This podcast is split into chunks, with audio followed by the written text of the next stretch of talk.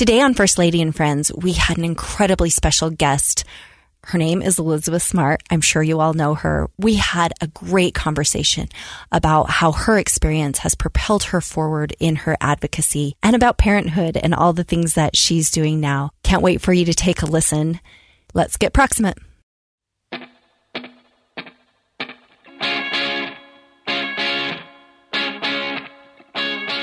We are here on First Lady and Friends with a very special guest, um, someone that I have met before, but I am so excited to get to know better. We have Elizabeth Smart here in our studio to talk to us today. We're so glad you're here, Elizabeth. Thanks so much for having me. I'm excited to be here. Absolutely. Um, it's, it's, it's our pleasure. And, um, I just, so many people know you and you've done some incredible work in the advocacy space. And, but, but before we get into all that, I would love to talk about your family. Talk to me about, um, your, your kiddos and your husband and what, and how are they doing and what's going on, um, in your world. Um, my family's great. Um, my I have three kids: uh, girl, boy, girl, seven, five, and three. And I mean, it's summer, so life's a little chaotic. I mean, they all wanted to come down here today, and I had to convince them that that wasn't a good idea. But they thought I was wrong, so they're definitely upset that they're not here right now. Um, so I'll definitely have to go make it up to them later. but uh, no, it's it's great. They're the best part of my life and probably the most exhausting part of my life. Um, and then yeah, my husband, he's he's great and nothing quite like a Utah summer. Yeah. So where are you now? Are you? So we're up on we're in the Wasatch Back. oh, perfect. Yeah. Oh, perfect. We It's love it So beautiful. Yeah. We were just up there uh, last week, up by Kamas, just past Kamas, and oh my goodness, it's just beautiful up there this time of year. It is. Now that not that I don't love Salt Lake, 'cause I do, you know, Yeah. born and raised Salt Lake City, but now that I've made the jump to the Wasatch back, I I don't know if I will ever come back down to the Wasatch front. Yeah, and I think so many people there because it's growing so much uh, there, and I think people have just when when I was growing up, we played a lot of you know like South Summit and North Summit. When I was in high school, we would travel all the way up there from Sanpete County, from North Sanpete, to play them, and it was just so small. And now it's it's growing so much up there. Yeah, but I mean, we we love it. We've been, I mean, I've been, you know, Park City, Midway, all in that area for the last ten years, and I love it back there. Yeah, it's so great. And your and your kids, how are they liking school? Is it um are you happy with with their with their education and what's going on there? Uh, well, my, I mean, my daughter's going into second grade and my little boy's going into kindergarten. So, so far, so good. um, ask me in a couple more years and I will let you know. I was, saying like yeah, the adult children. We were talking on the way in about my adult children. We're on the we're on the other end of that and it's a little tricky, but it's good. So they're they're little and people always say enjoy them when they're little. They grow up so fast. But it's kind of um, annoying when people say that when you're little and you're up to your eyeballs in little kid stuff. yes, I always have to forewarn anyone who ever rides in the car with me because anytime you open any door on my car, it's a waterfall of like goldfish and dirty clothes and water bottles and like Happy Meal wrappers. And I'm just sorry in advance. It's, it's not clean. I mean, I can vacuum it out all I want Yeah. Or like pay someone else to vacuum it out all I want. It will never stay clean. Yeah, that's exactly right. And I always, and I think as moms, I think we, I think we all have to give each other some grace, and I think we do. I think we're harder on ourselves than than anybody else is on us. Don't you think? Yeah, and I think I, I feel like I heard someone or some mom say either I'm clean and my hair is washed, my kids are clean and their hair is washed, my house is clean, or my car is clean. It's impossible to have all four. Yeah, and for sure that car is going to be the last thing on the list. yes, I, I'm. Yeah, that definitely. Ba- As long as at it's bottom. as long as it's running, yes. the cleanliness is kind of going to be at the bottom. Oh, it's fun. I love. Um, so, talk to me a little bit about being a mom. What's what's your favorite thing? What's your hardest thing? Um, my favorite thing is honestly having I mean, not that not that I ever doubted that my parents loved me unconditionally, and I always felt that I loved them unconditionally, but then when I had my own children, I mean, it really brought it to life even more. And I guess the love that they give me is is the best part for me um, because it's just so I don't know pure and exuberant and they always get happy to see me come home. Well except maybe my oldest sometimes. I mean heaven forbid the tv's going. Then she's like oh hey it's you. But if it's off then they're always usually pretty excited when i come home or and they just i mean they just love life so much. I mean they get excited over you know riding their bikes outside whereas me i can be like eh that does not sound that fun. Or or whatever it is. I mean they get excited over everything. And i feel like their excitement helps me to be excited. Mm. yeah i love that. Do you still have a lot of uh, siblings around? Do you do you still get together with siblings? And and um, is your how's how's your family doing there? Yeah uh, all of my siblings currently are in utah. I mean oh, we're all great. probably I mean, probably within an hour and a half of each other. I mean, that's probably the the biggest stretch of distance between any two of us. Wow. And so, yeah, we we still get together and have a good time and, you know, my my parents are both, you know, living their living their different lives mm-hmm. and they're both doing well, so I think that's all I can ask for. Oh, absolutely. That's that's neat. It's neat to have your your siblings so close and everybody close. Um, that's hard to do when you have a big family like you do and like I do, um, to have them really close together. Um, let's let's talk a little bit about um, your work that you're doing now. Uh, so you are you you've had your foundation and you've been doing work there and talk a little bit about your foundation, what it is, what it is now, what it was, what it is now, and and the things you're working on now. So, my dad and I started the Elizabeth Smart Foundation back in 2011, and we wanted it to focus on prevention education um, against sexual assault, sexual exploitation, um, and I mean, an education for women and children on the topic. And um, then over the years, it's uh, become more and more active. And um, recently, just this past January, we merged with the Malouf Foundation, and we had done a number of projects with them over the years. And actually, I first heard about Maloof uh, was when I was traveling around the country giving presentations, and a lot of times as i'm sure you you are well experienced and versed in there's q&a after mm-hmm. doing a presentation. And people one of the common questions i'd get asked is how do we recognize human trafficking or how do we recognize signs of abuse? And you know there were answers that i could give but i mean i i was not trafficked.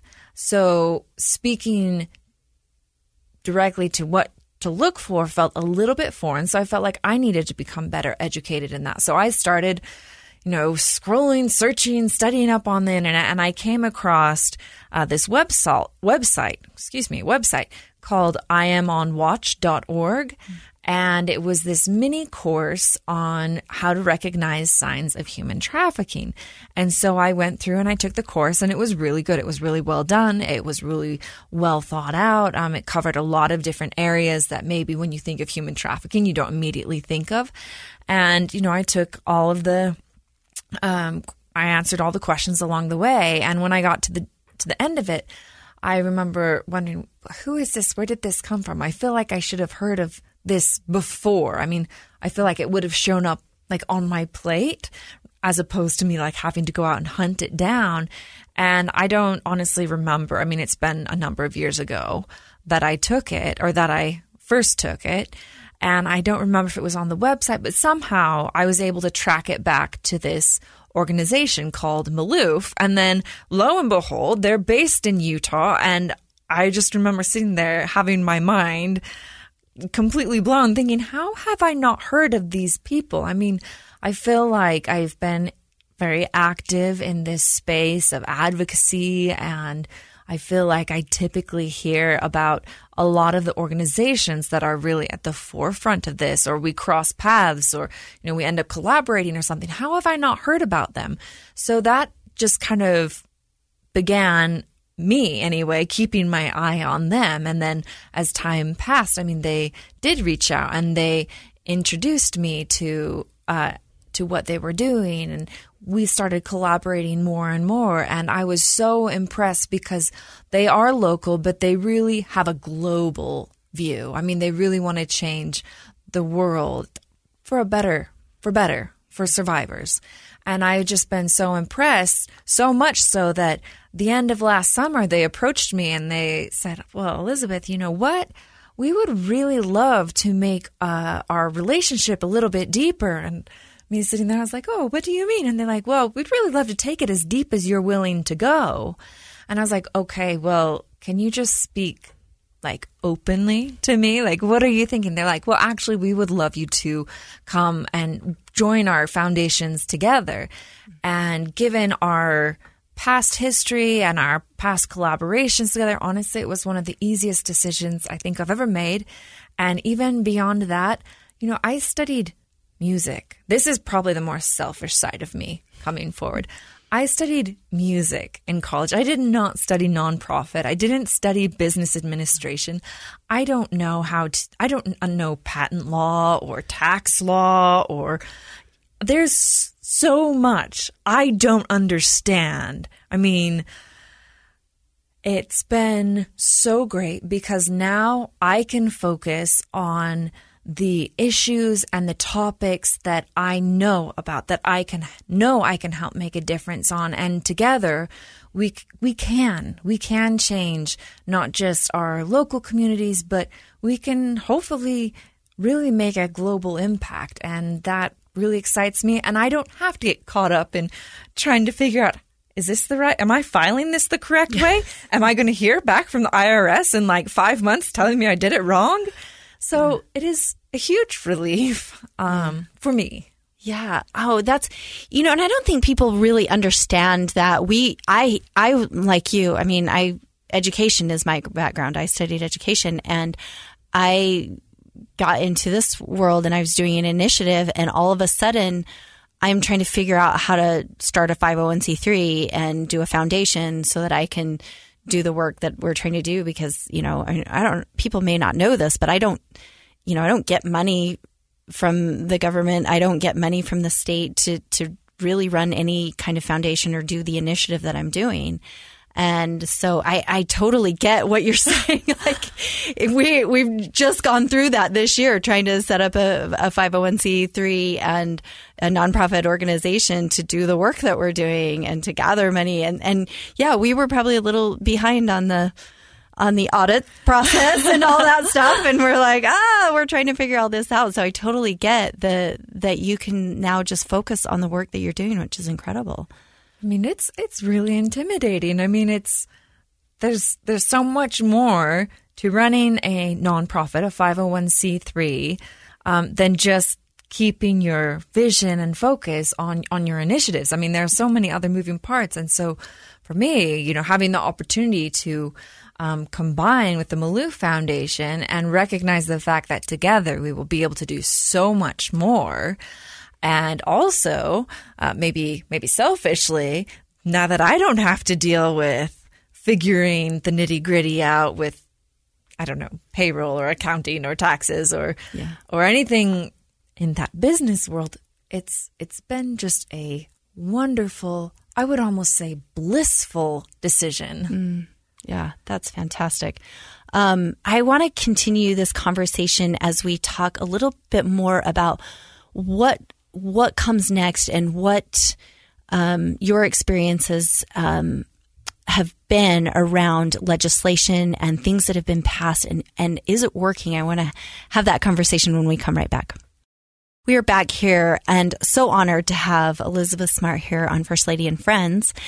And uh, I want to talk about, you, you know, your your story of of trauma is well documented, and and and I don't know that anybody doesn't know about it, but and so we won't get into that so much as what what came next because you're you're doing advocacy work and your family's done a lot of advocacy work um, as a result of of your experience. Um, I I know there's a lot of there's been some legislation passed. Let's first of all talk about that and uh, the things that were you were able to push forward um, legislatively and and sort of how that's how that came about, what that process was like, and maybe uh, if you feel like it's doing what it was supposed to do. Sure. So for me, it started off honestly. Honestly, it's like wading into the shallow end of the swimming pool. Uh, my dad, he really blazed the trail for me. Um, he would be involved in legislation and he would come home and he'd say, Elizabeth, what do you think about this? Or how do you feel about that? Or, um, you know, what is, how do you feel like, do you feel like this could have been different for you? Or would this have helped you? And then depending on my answer, it'd be like, well, you know, I'm actually working on this piece of legislation. Do you, do you want to come? Do you have any interest in coming? And usually if it was something that I had a strong answer to, I usually felt like I wanted to go. And so I, you know, I've done it on both the local and uh, national national scale where I've gone up and met with the different you know, senators or congressmen and um, lobbied for legislation. And I feel like we have come a long way since since my rescue. I think that we still have a long way to go. Mm-hmm. I mean, I think of so many victims and survivors and if they if they're found, if they come back alive, um, the focus typically shifts away from them and onto, well, we need to punish this person. And the sad thing about that is that about only 25 out of every thousand cases that go to court actually are prosecuted. Mm. I mean, it's abysmal. It's it's That's terrible. Sad. That's so sad. And so, but I mean, the the the court system for victims is is a hellish place. Mm-hmm. Um, I mean, one of the common steps that victims experience when going through a court case is they're put on the stand, and every mistake of their life is brought forward to show that they're maybe not the most credible victim or to say, well, they're not perfect Mm-hmm. Somehow they contributed to this. And, and that's not fair because it really doesn't matter what your background is or what you did before this happens. I mean, yeah, people make mistakes all the time. But nobody yeah. deserves to be trafficked or abused or raped. And it can be so difficult to then, you know, not just come forward and speak out about what happened. Um, it's terrifying to make a report to the police. It's terrifying to move forward in a court case and then to have like your own your personal integrity. Um, I mean, more or less destroyed, mm-hmm. and then to realize that your chances of actually winning a case are very slim. I mean, twenty five out of a thousand. That's mm. terrible. Yeah. Um, so then, so, do, do do a lot of the victim survivors do they do they make the calculation that it's not worth it to get on this town? Many, many victims, they never report. Mm. They never report and they don't press charges um, because they already feel like it's an uphill battle. Um, I've spoken in all 50 states, and whenever there's been an opportunity for me to mingle after the presentation, I've always, without fail, had people approach me and say, you know, the same thing happened to me or something similar happened to me when I was younger, um, but I've never shared it with anyone. Or I told my mom and she didn't believe me, or I told my dad, or I told someone and they didn't believe me. So there is always, I would say, an element of fear and doubt as to whether or not people are believed. And honestly, I feel like if I had to pinpoint something that made the biggest difference for me in my healing and moving forward is that I was never doubted mm. on on a grand scale. I mean, there's always mean people out there. Yeah. There's always people who will hate you no matter what. And so yes, I've I've dealt with people who don't like me for whatever reason. Unbelievable. But, but okay. or who have like, called me a liar or what whatever. Wow. I wow. mean, we all yeah. we all deal with it. Mm-hmm. But I've never had that on a grand scale. Overwhelmingly, I've been supported. Um, my family always believed me. And so I feel like for me, that allowed me to really let go of the past and move into my future because because I could, because I was believed and supported. And so I, I feel like that is one of the most important things that we can give our victims and survivors. And actually, that is one of my nearest and dearest causes. Every November, we run a campaign through the entire month called We Believe You. And on one side, it is to help victims and survivors know that, that we do believe them, that there's a whole community, that there are thousands of people out here who do believe victims and will support them and love them and be there for them. On the flip side of it, I mean, you know, you you uh, got your degree in education, and you probably know better than anyone how much safety education kids are given. Um, you know, don't cross the street without looking both ways. Um, if you catch on fire, you stop, drop, and roll. But one out of three women will be sexually abused in their lifetime. Have you ever been given any information on what to do yeah. or how you should respond? And yeah. and no one has. Yeah. No one has. And so the other side, the flip side to letting victims know that we believe them is that we want to provide education and resources out there to communities so that they know how to respond. Because whether you consciously know of someone that you can think of, oh, so and so, she was raped or not, you do actually know someone just because statistically the odds are so high. Yeah. You definitely know someone and you probably know more than one person. You probably know a whole bunch of people who have whether they've come forward and and admitted it or said it out loud, voiced it or whether they've stayed silent. You do know someone who has been abused. Yeah, absolutely. It's so true and and you know we've had podcasts um we've you know we've had um, Supriya uh, folks on here before, and we talked about this a little bit of this this idea of my my thought always goes to you know first of all yes t- we need to take better care of of the people that have experienced this trauma and we need to do better at believing them and we need to do all the things that create an environment of healing. Um, and then can we turn our attention also to how do we stop this from happening? So more and more women and, and, and children don't have to be, um, be survivors. They don't have to go through this. And, and I guess, you know, some of the legislation you've talked, uh, worked through, and one of them was the Amber Alert.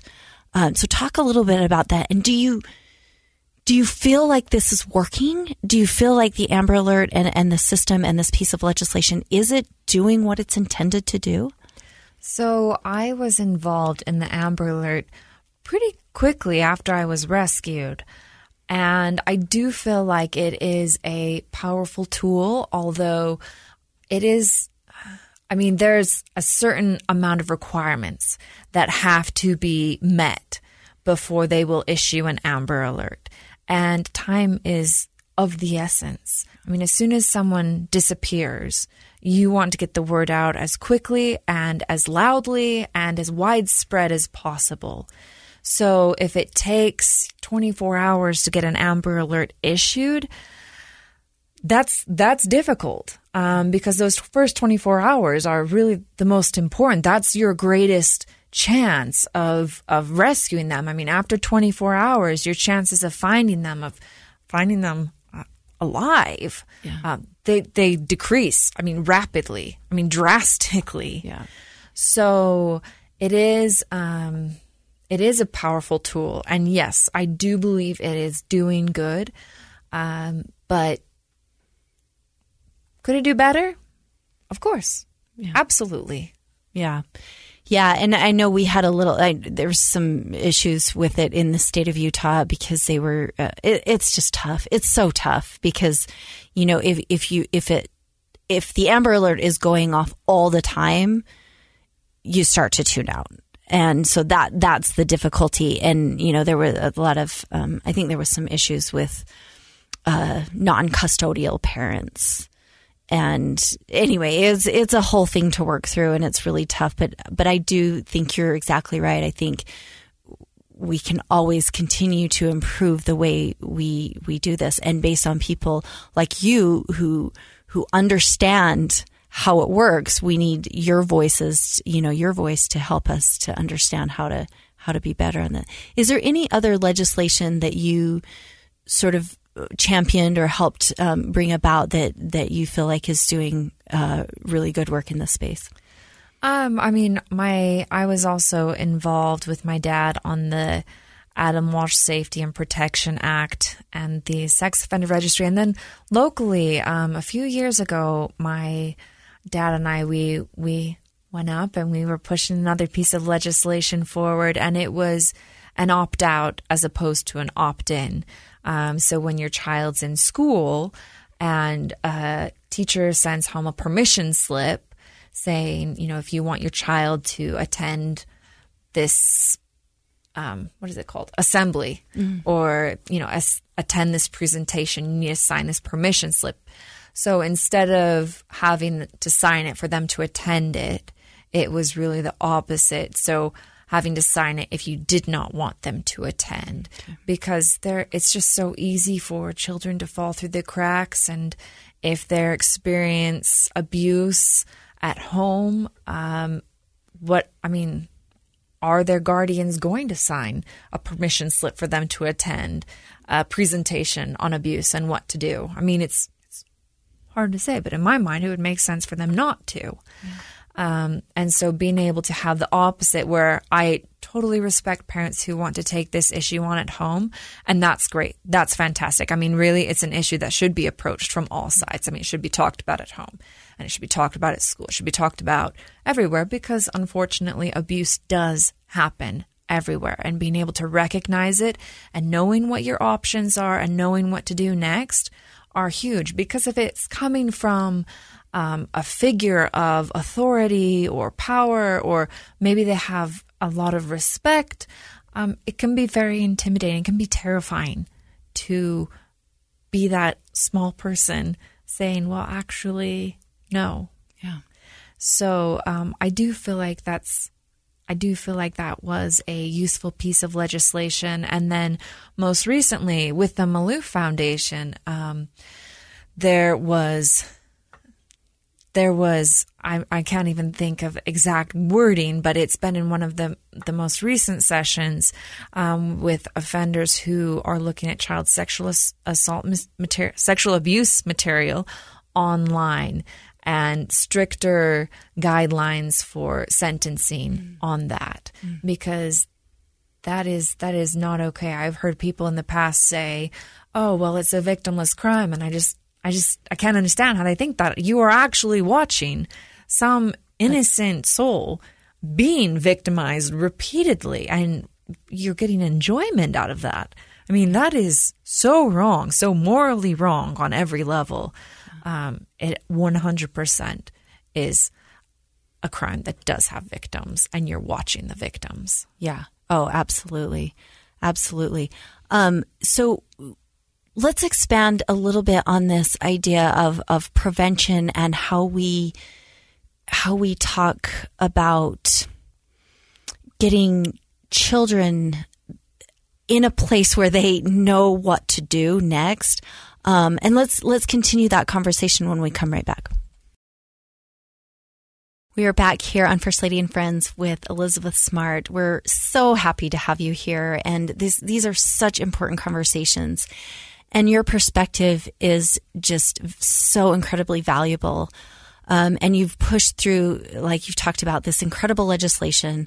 Um, first of all, I have this question. This is kind of off topic, but like, how, did your dad have experience in in legislative affairs? How or No, did he just no, sort of learn on the job too? He he learned on the job and he just felt like no child should experience what I experienced and he didn't want to see any other child experience that and he didn't want to see the family experience, you know, the secondary trauma mm-hmm. that comes with it because I mean, if you're if you're someone you love goes through immense pain or you know is a victim of a, of a crime or a violent crime, I mean, you experience trauma as well. And I mean, it can be catastrophic. I mean, it's not, when you hear the term secondary trauma, you might just think, oh, well, it's not as intense as, I don't know, first degree trauma. I'm Yeah, not even yeah. sure, primary trauma. Yeah. But I mean, it very much can be. Mm, yeah, I yeah. I mean, and I think all of us watching what happened to you and your family, I think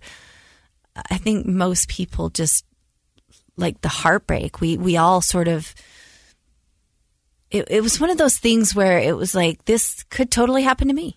I mean, you know, a lot of crimes or things that happen, you're like, oh, that that happens, to, you know, that happens to somebody else. I don't know. We just looked at it this, I think, all of us, and said, this my gosh, this this could happen to anyone. And how do we prevent that? So let's let's talk a little bit about this prevention piece. Um, first of all, you've this legislation and these these things that you've worked on. Would would they have helped you had they been in place before now? And maybe what what do you think does help the most to s- sort of keep our keep safe, keep children safe from from these from these crimes? Ultimately, the only way to eliminate rape, to eliminate eliminate sexual violence or abuse, is for rapists to stop raping, abusers to stop abusing. Um, that's really the only way that we will eliminate it. And that sounds really depressing uh, Yeah. coming out of my mouth. But we can, there are a lot of things that we can do to make us a little bit less at risk. Um, many predators, they look for vulnerability. They, they look for that opportunity. Um, they, they look for maybe children who are a little bit more on the shy side or a little bit quieter or maybe, um, maybe their home life is struggling a little bit or maybe they're being bullied at school. I mean, whatever it is. Yeah. You know, they look for vulnerability and that's what they that's what they look for. So one of the best things that we can do is to start having these conversations earlier and more often and from lots of different places. I think of my childhood and honestly, I didn't know anyone who was raped. Nobody ever talked to me about it. I didn't actually know the difference between uh, rape and enthusiastic consensual sex. Um, to me, it was all the same thing. So that when I was eventually raped, um, I felt I felt terrible. I felt like the same thing. And you know, being raised Mormon, very active.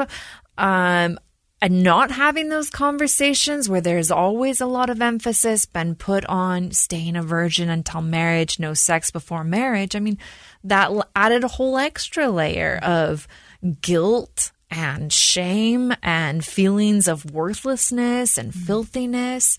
So having these conversations early and often, they are very important. Mm. And it's hard and it's scary. And frankly, I'm at the beginning of having those conversations with my kids.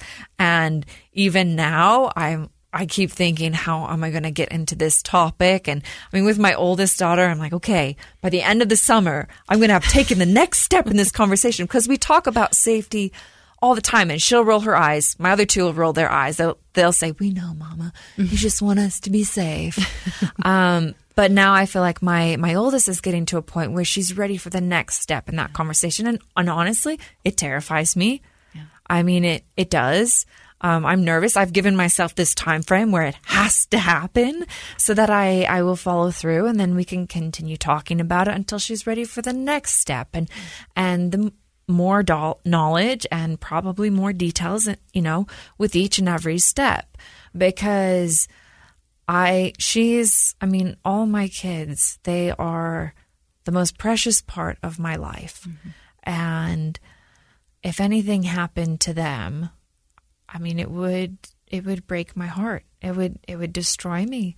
And I mean, I feel like, and I'm sure my parents felt that way about me, that they would rather go through anything, didn't matter what it was, than see me suffer that way.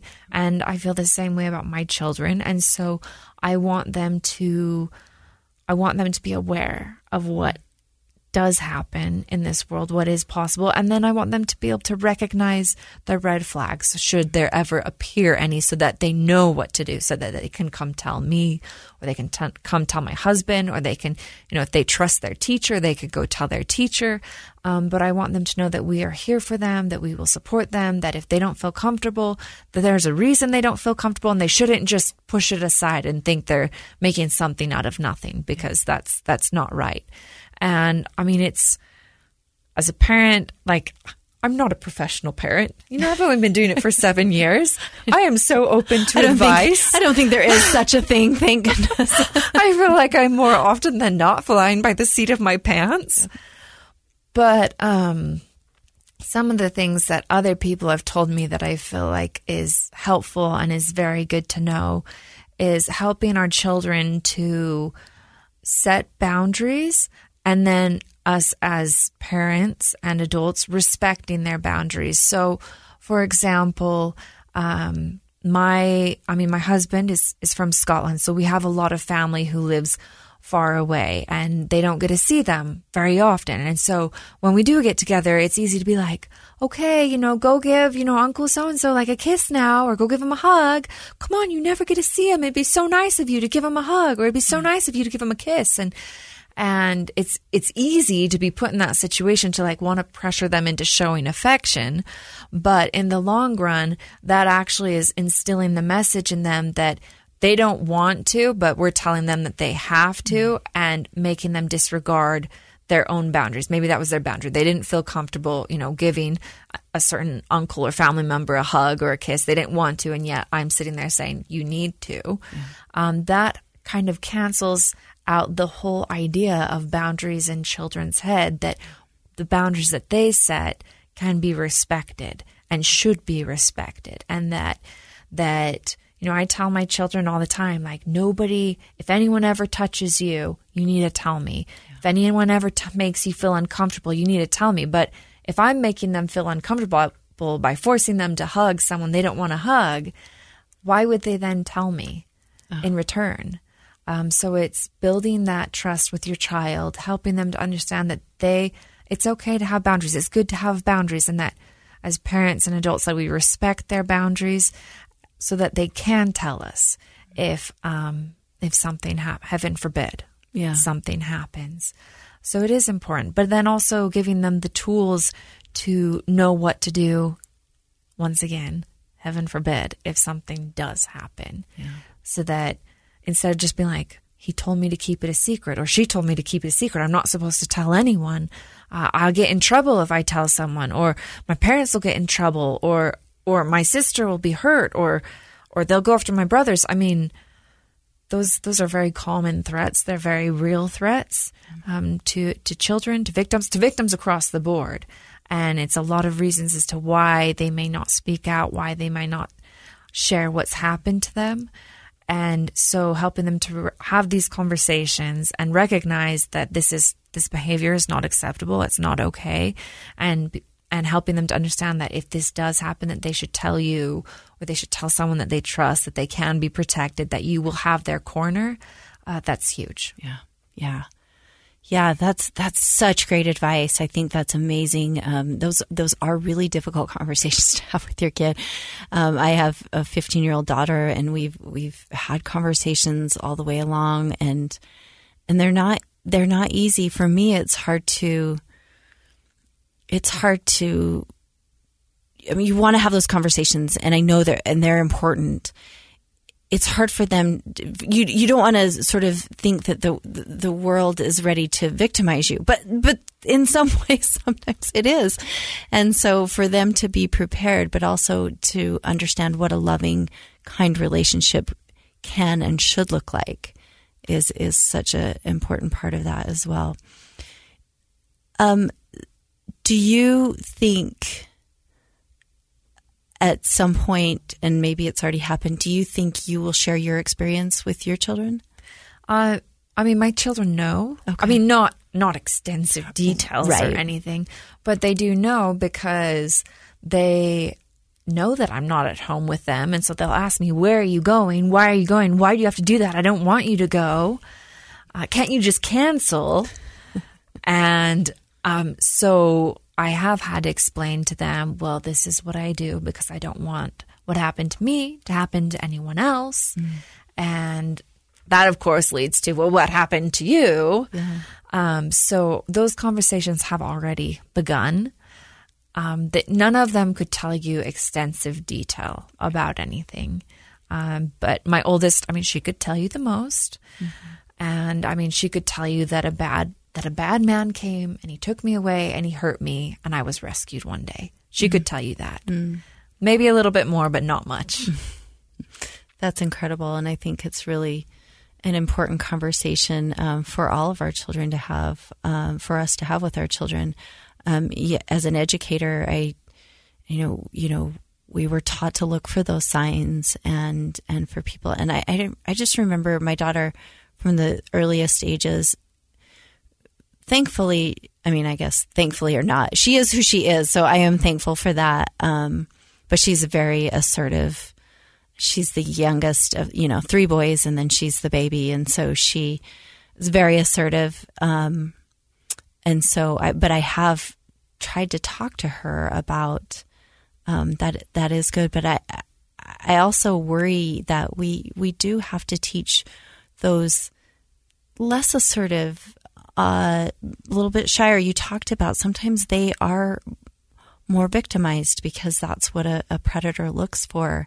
Um, how do you keep your your kids' personalities while at the same time helping them to to be assertive and to have these you know these uh, aware this awareness of, of the way they need to to create those boundaries?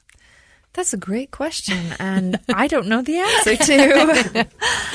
Yeah, um, I mean, I, I don't know. I think that's why it does come down to each parent to take this very responsibly and very seriously, because nobody knows your child, hopefully better than you do, and hopefully you know them well enough to know what they're ready for, and so you can you can gauge how much they can handle. And I think, I, I hope, I mean, in my mind, um, I want to have, I always want to have a strong relationship with my children.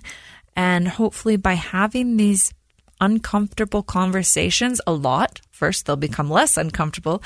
And secondly, that builds that trust and that knowledge in them that they feel like they they have the tools that they need but they don't necessarily need to be scared of life. yeah. Oh, that's so great. Um, and something I, you know, a balance I'm trying to. Aren't we to- all? I, I know. Oh, the joys of parenting. I mean, I feel like I'm in over my head. I'm still in over my head and I'm 23 years in. So it's, uh, yeah, it's, it's, it's tough. Parenting is, I think will always be our toughest, toughest job and the job that never ends, which is really good and really hard sometimes.